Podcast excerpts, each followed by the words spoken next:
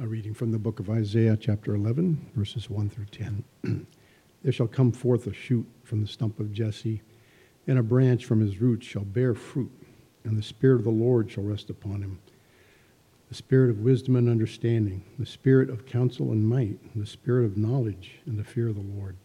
And his delight shall be in the fear of the Lord. He shall not judge by what his eyes see, or decide disputes by what his ears hear but with righteousness he shall judge the poor, and decide with equity for the meek of the earth. And he shall strike the earth with the rod of his mouth, and with the breath of his lips he shall kill the wicked. Righteousness shall be the belt of his waist, and faithfulness the belt of his loins. The wolf shall dwell with the lamb, and the leopard shall lie down with the young goat, and the calf and the lion and the fattened calf together, and a little child shall lead them. The cow and the bear shall graze, their young shall lie down together, and the lion shall eat straw like the ox. The nursing child shall play over the hole of the cobra, and the weaned child shall put his hand on the adder's den. They shall not hurt or destroy in all my holy mountain, for the earth shall be full of the knowledge of the Lord as the waters cover the sea. In that day, the root of Jesse, who shall stand as a signal for the peoples, of him shall the nations inquire, and his resting place shall be glorious. This is the word of the Lord.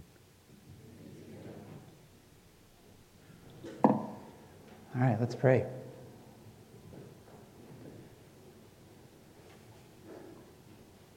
Well, Father, we thank you this morning for the gift of your word. And God, we thank you for the promises that we just read.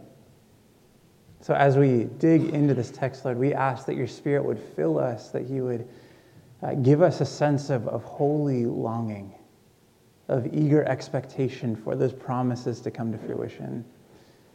Father, we pray that your Spirit this morning would fix our eyes on Jesus. May he be our hope, our joy, and our peace. It's in his great name we pray. Amen. Well, I heard a comedian recently declare that he drinks goat milk. And he very quickly then explained that by goat milk he meant greatest of all time milk, meaning cow's milk, which I have to agree. Now, it seems in, in recent years that people have been obsessed with finding the GOAT. Right? This, this largely happens in the world of sports. Right? We want to know who the greatest of all time basketball player is, who the greatest of all time football player is, or baseball player, or boxer.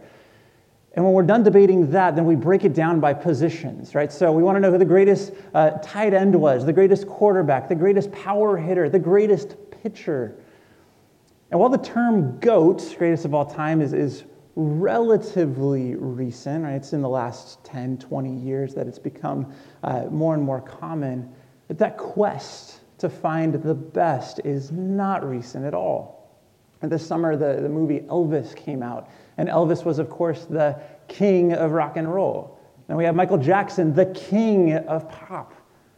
We are obsessed with trying to find someone who stands above the rest, someone to follow, someone to venerate. And I think that that obsession points to a deep desire within us to have a king to have someone who will come and set the standard, to have someone to come and set everything right. Well, friends, the good news that we observe in this passage is that that is exactly what God intends to provide. A king is coming, a future king whose reign will be characterized by wisdom, by power, by justice, and by peace, to the degree that, as we read in verse 6, the wolf shall lie down with the lamb, and the leopard shall lie down with the young goat, and the calf and the lion and the fattened calf together, and the little child shall lead them. So, this morning we're going to take a look at this future king. And from this text, we're going to look at three qualities of that king that the future king will come from the line of David, that his reign will be filled, or excuse me, that he will be filled with the Spirit, and that this king will bring peace. So, our first point is that the future, con- that the future king will come from the line of David. And we see this point made in verse 1. There we read There shall come forth a shoot from the stump of Jesse, and a branch from his roots shall bear fruit. Now, these words come to us from the prophet Isaiah, who lived about 700 years before Jesus came, uh, came to dwell with us. And he was alive during a relatively difficult time in Israel's history. He is a prophet in the southern kingdom of Israel. And as you may recall, after the reign of Solomon, the, the kingdom of Israel was divided into two different nations. You had Israel in the north, composed of 10 tribes, and Judah in the south, composed of two tribes. And uh, Isaiah was, was in the south, writing in Judah at a time that was very precarious for them. He lived from, or he was writing between uh, the years about 740 BC to 680 BC. He oversaw uh, the reign of four different kings in Judah. And during that time, he watched the Assyrian Empire rise up and actually wipe out the northern kingdom. And they posed a constant threat to the southern kingdom as well. It was a, it was a time of, of turmoil, a time of anxiety. And as I mentioned, he, he oversaw or he saw the reign of, of four different kings in the southern kingdom. And nice for him, three of those kings were considered righteous by biblical standards. Uh, only one was kind of a stinker. But Judah had 20 different kingdoms, and after, or excuse me, 20 different kings uh, in the divided kingdom, and only eight of those kings were considered righteous. Right? So 12 of them were wicked kings. And so Israel was constantly going, doing this back and forth. We've got a guy who's righteous for now, and then a guy who leads us astray, and a guy who's righteous for now, and another guy who leads us astray. And so by the time Isaiah is writing, he's looking at the kings who have come. And he's looking at, his, at the kings specifically in Judah who were descendants of the great king David, right? They were in the Davidic line. And what does he say of them here in verse 1? That they have been reduced essentially to a stump. A shoot shall come from the stump of Jesse. This was a difficult and anxious time, and likely a time where people would have called God's word and his promises into question. Now, there's one specific promise that I'm, I'm, talking about here, and, and that goes back about 300 years before the time of Isaiah. This was a promise given to King David.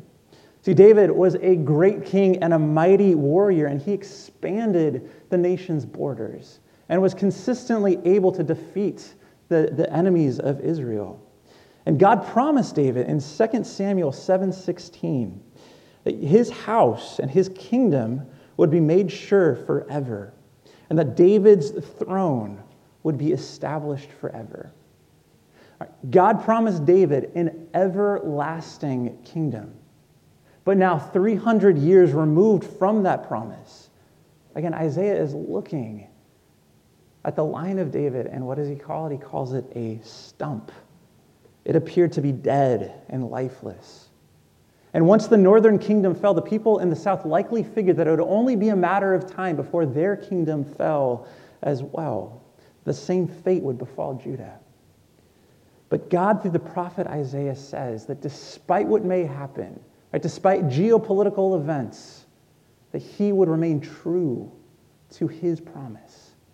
That from the stump would come a shoot. God is saying, don't give up hope, for there, there shall come forth a shoot from the stump of Jesse, and a branch from his roots shall bear fruit.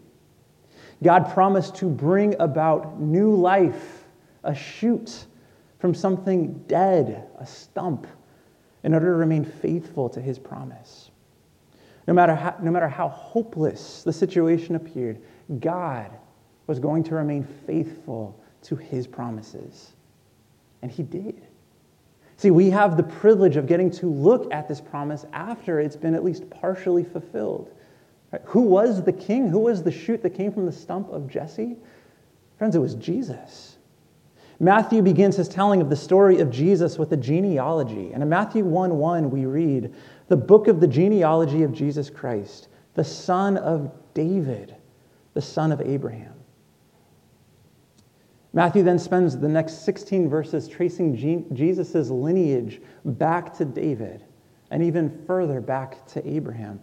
And he does this to show, again, that God remains faithful to his promises. And this is a reminder that we need to hear today as well.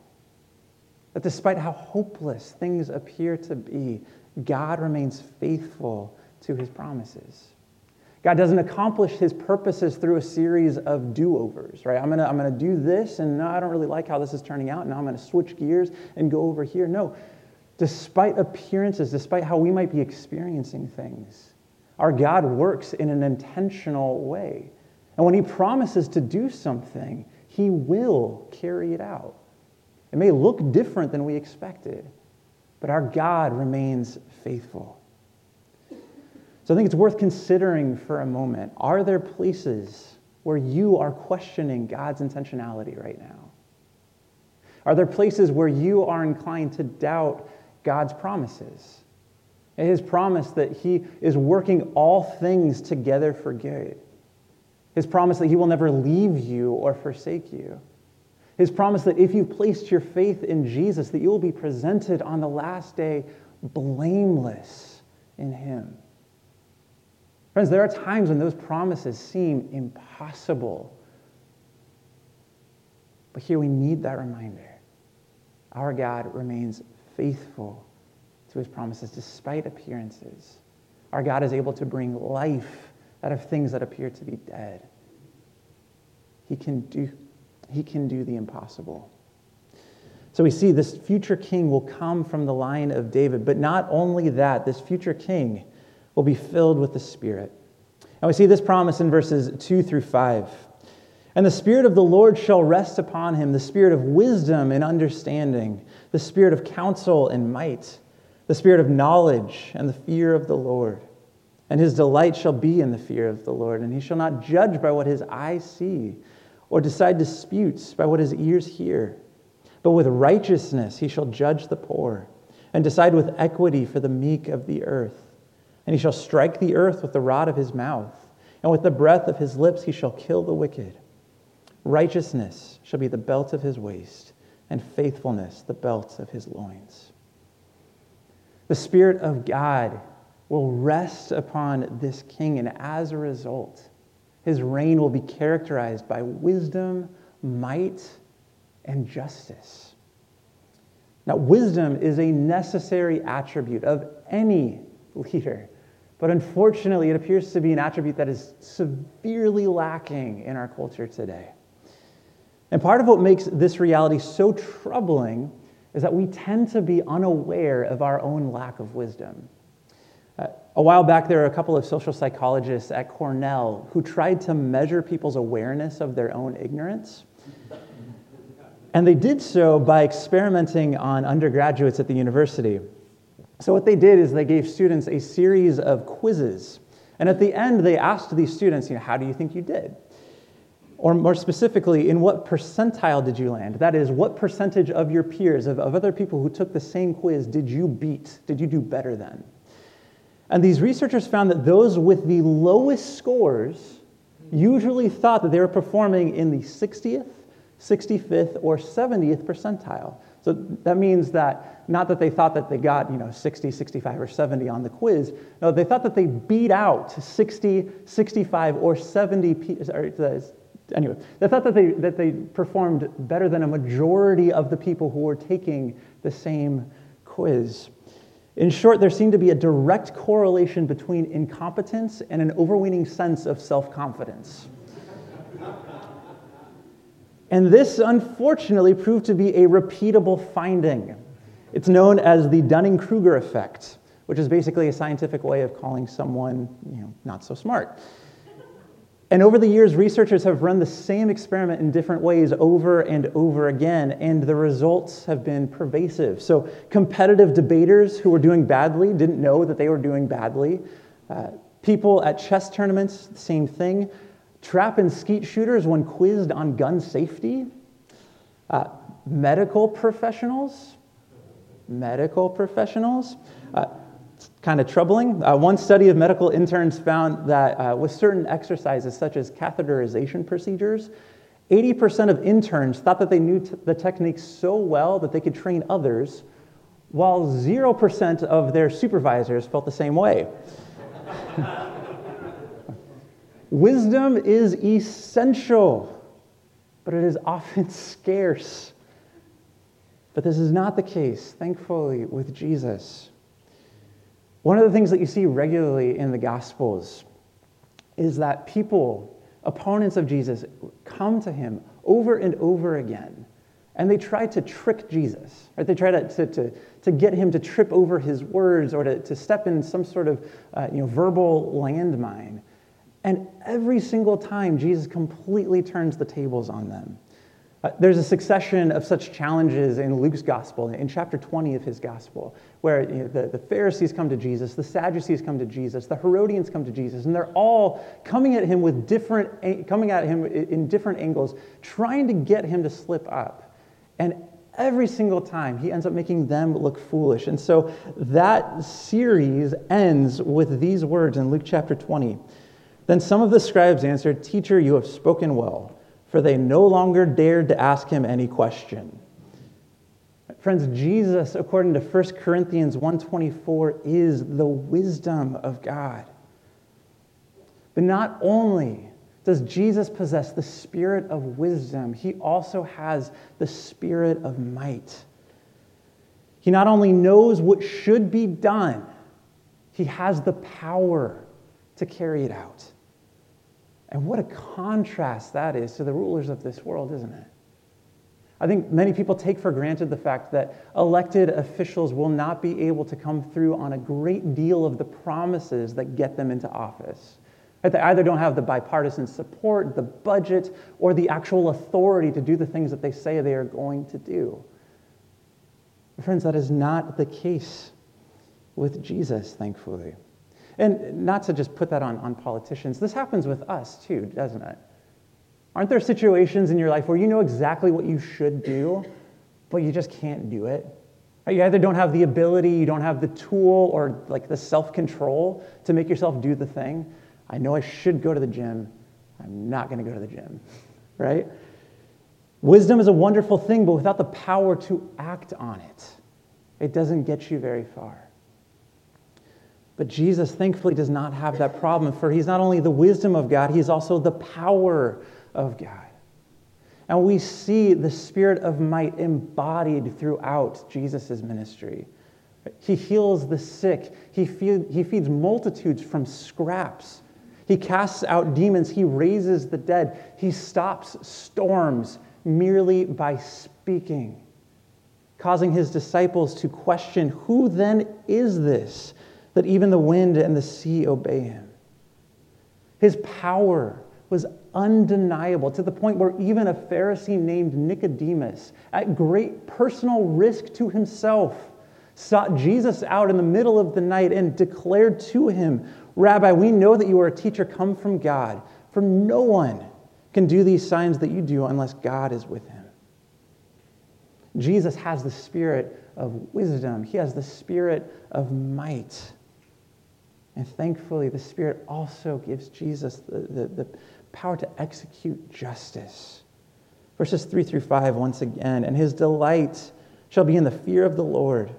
And he shall not judge by what his eyes see, or decide disputes by what his ears hear, but with righteousness he shall judge the poor, and decide with equity for the meek of the earth. And he shall strike the earth with the rod of his mouth, and with the breath of his lips he shall kill the wicked.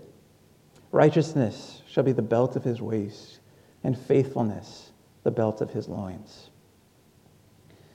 Jesus, unlike so many of the rulers that we have seen throughout history, shows no partiality in his judgments. He won't be swayed by power or riches. And as a result, his decisions for the poor and needy will be marked by equity he won't let evil go unchecked, but he defends the weak and he strikes the earth with the rod of his mouth, meaning the truth of his word. Wisdom, power, and justice come together in Jesus. So King Jesus will come from the line of David, or he comes from the line of David. He's filled with the Spirit. And finally, he will bring peace. Let's look at verses 6 through 9 together. The wolf shall dwell with the lamb, and the leopard shall lie down with the young goat, and the calf and the lion and the fattened calf together, and a little child shall lead them. The cow and the bear shall graze, their young shall lie down together, and the lion shall eat straw like, like the ox. Their nursing child shall play over the hole of the cobra, and the weaned child shall put his hand on the adder's den. They shall not hurt or destroy in all my holy mountain, for the earth shall be full of the knowledge of the Lord as the waters cover the sea. A few years back, Katie and I got really into the, the BBC documentary series Planet Earth. I don't know if any of you have seen that, uh, but it was amazing. It was extremely well done um, and just fascinating to learn about how incredible our planet really is and how creative our God is.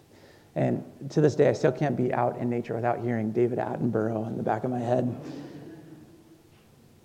there were aspects of the show that, were, that were kind of hard for me. And it was, um, you know, my, my, troubles were typically centered around the predator prey dynamics that were, uh, that were often observed.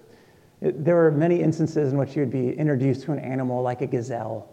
And you get to hear, you know, the gazelle's backstory. You, you meet his mother and his wife and children, and you know all, the ways in which this gazelle is just, just working so hard to make ends meet. You form, you form empathy for the gazelle and, and, an attachment to him. And then the camera inevitably pans out and you see a cheetah. And you think, no cheetah, bad. But then, then you learn about the cheetah's backstory too. And you know, if, if the cheetah doesn't get to eat this gazelle, then the cheetah's gonna die, and you just don't know who to root for. It's like this emotional roller coaster. It's tough. But, friends, it all goes to show that nature can be brutal. But when this future king comes, the brutality of nature will cease. Wolves, lambs, leopards, goats, lions, and children all live together in harmony. Rather than competing with one another for, for resources and food, these animals share their lives and their resources. In other words, the prey in each of these situations listed in this passage won't live in fear. They would not feel a sense of danger. The world would experience true peace. See, what's being described here is the restoration of shalom. See, shalom is a, is a Hebrew word that's often translated as peace, but it is so much more than that. It means restoration or wholeness.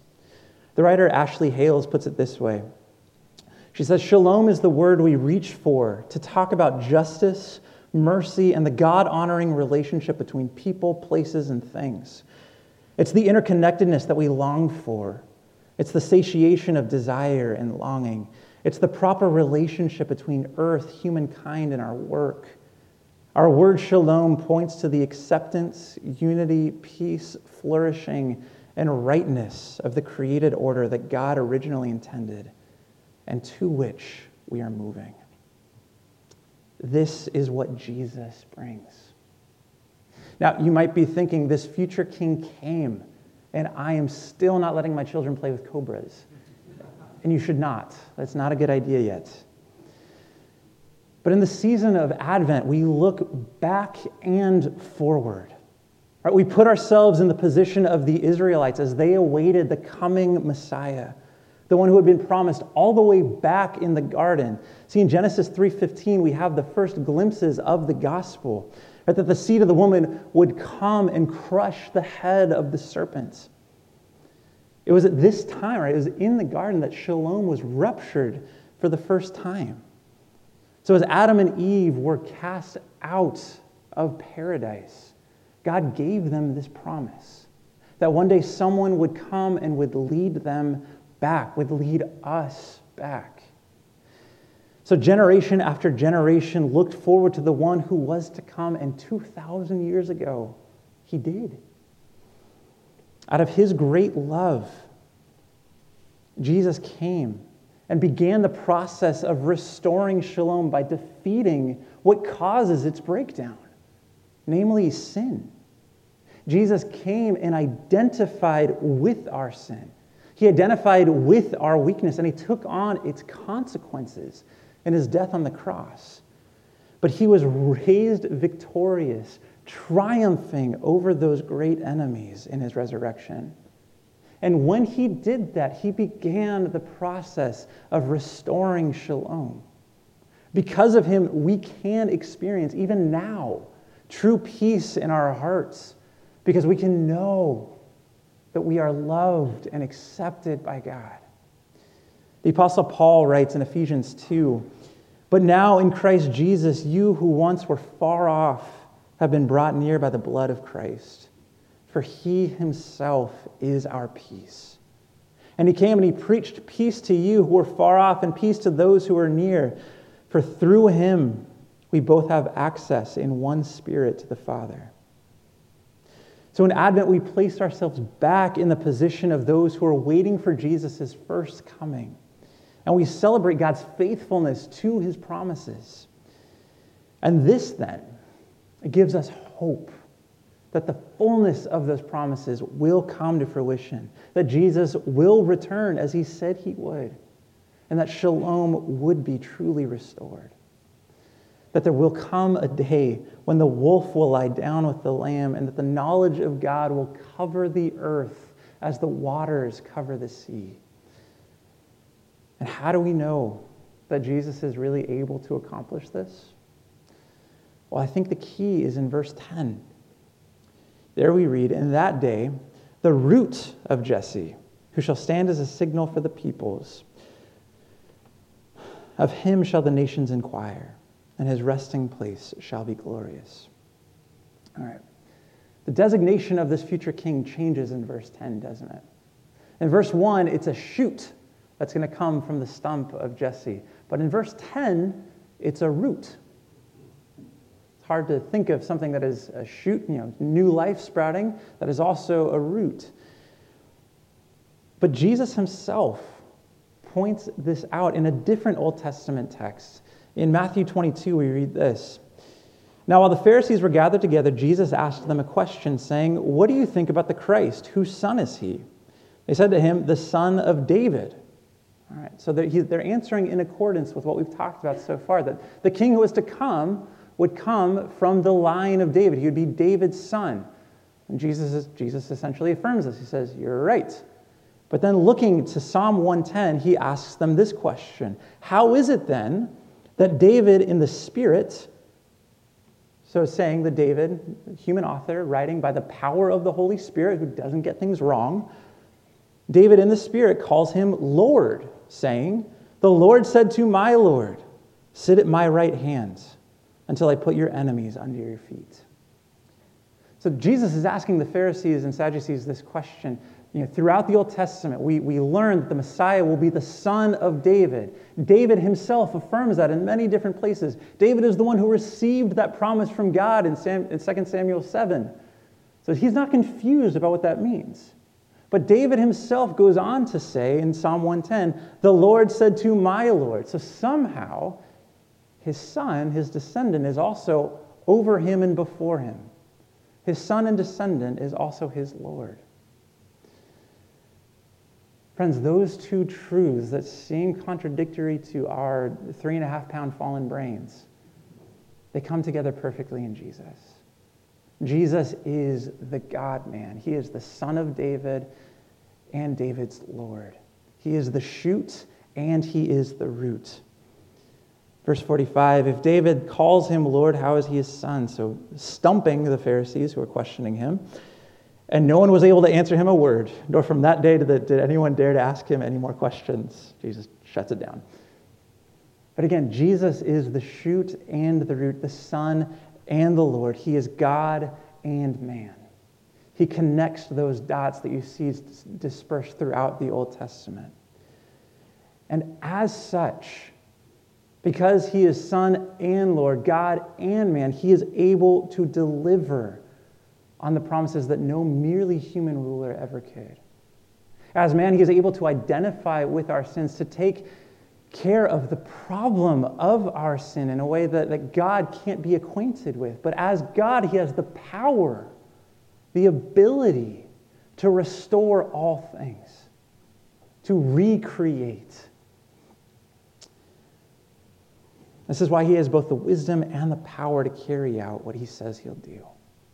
It is only because Jesus is both God and man that we can know in our bones that he's going to bring shalom. So, what does that mean for you right now? What sort of impact, what difference does that make?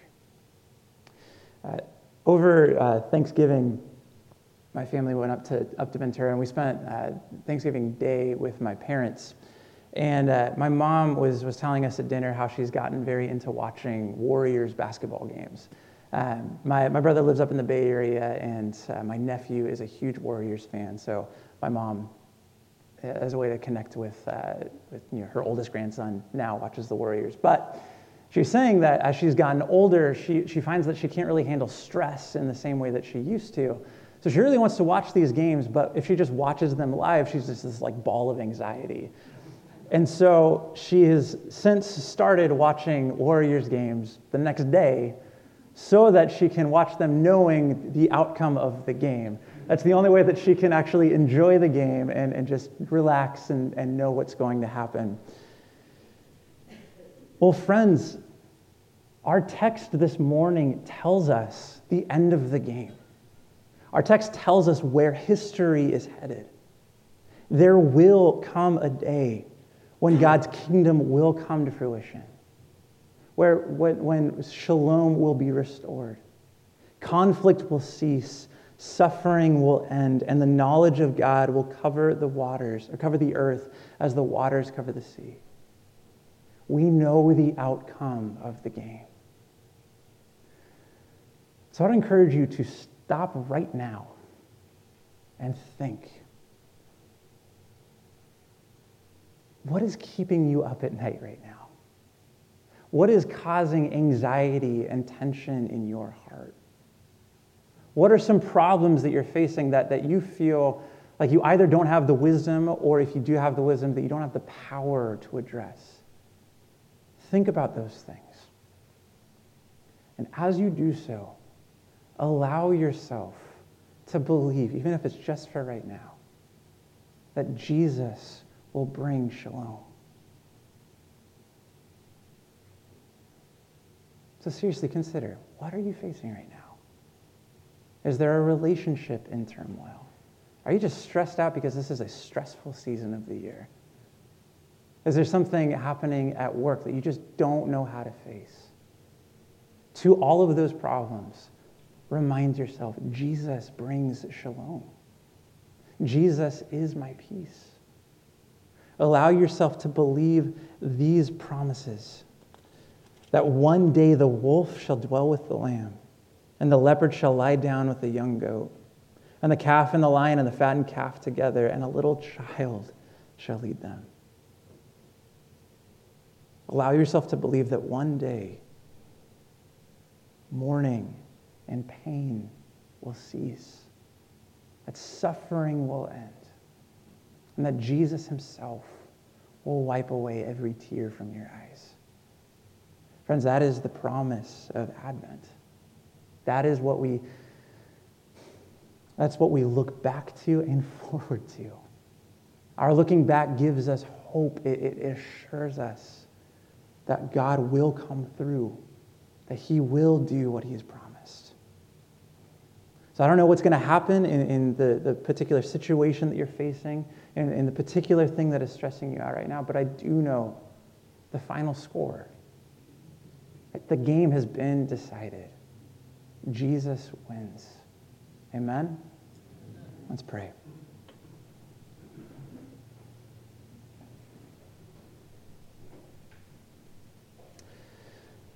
Father, this morning we thank you for the gift of your Son, our King, Jesus.